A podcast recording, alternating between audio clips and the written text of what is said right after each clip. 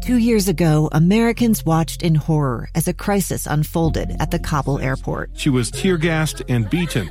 Images of thousands desperate to escape Taliban oppression filled our news feeds. More than 80,000 Afghans made it to America.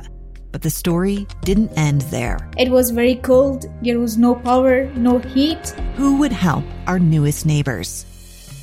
I'm Andrea Smardon. In Stranger Becomes Neighbor, you'll hear the stories of some remarkable refugees who left their homes and their dreams behind only to start over from zero. Their only possession was three blankets. And you'll meet Americans who stepped up to help them. You want me to come when you deliver your baby.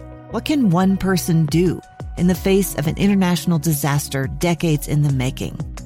That's Stranger Becomes Neighbor. Find us at kslpodcast.com, follow us on Apple Podcasts, or anywhere else you listen.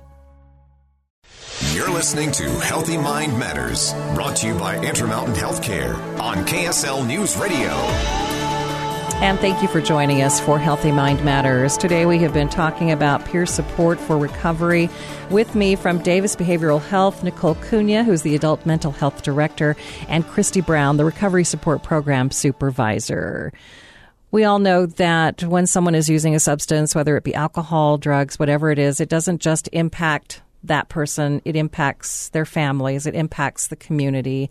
And a lot of us in the general community don't have a lot of information or don't um, know where to turn if we see something that is concerning to us. Let's start out, and maybe Christy, you can start out this time and just talk about community in general and how people are perceiving people who use substances and how we can see people in a different way and understand that it can be our sister or coworker, and that we shouldn't be attaching stigmas to what is happening in recovery.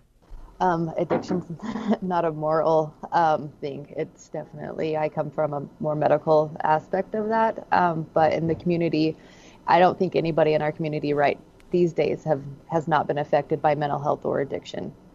They're a human being. They're an individual. Um, they just need some help in different ways than you might need. Right. So, how do um, we approach it as a community or family member that is guilt free?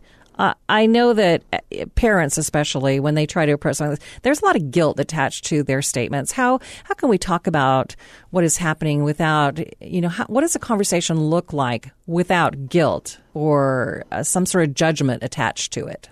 Just reaching out to that person from a very loving perspective without that judgment and just saying, what can I do to help you? What do you need from me? It's finding that balance between enabling and helping.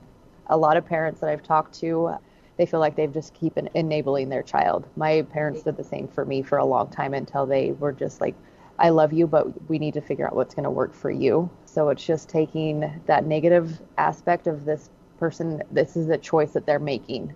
It's more of a understanding that they are sick and they need that help and they need a different perspective on them. It's just taking a step back and coming from a more loving aspect and supportive instead of a judging, saying that this person's making these horrible decisions and ruining everybody's life. Nicole, what would you add? I would definitely say listen with the goal of understanding and absolutely parents and loved ones who have a family member with an addiction or even a severe substance use behavior will look at that that, that person's behavior as a reflection of the person. And ultimately what's important to remember is that sometimes the behavior is character is characteristic of the disease and that a bad behavior or unacceptable behavior is not necessarily um, equivalent to a bad or unacceptable person. The person underneath the really unhealthy behavior is often incredibly traumatized,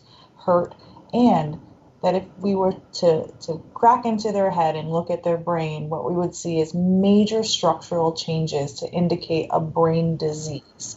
Um, and that their behavior is a reflection of that disease. So having the conversations with the goal of understanding.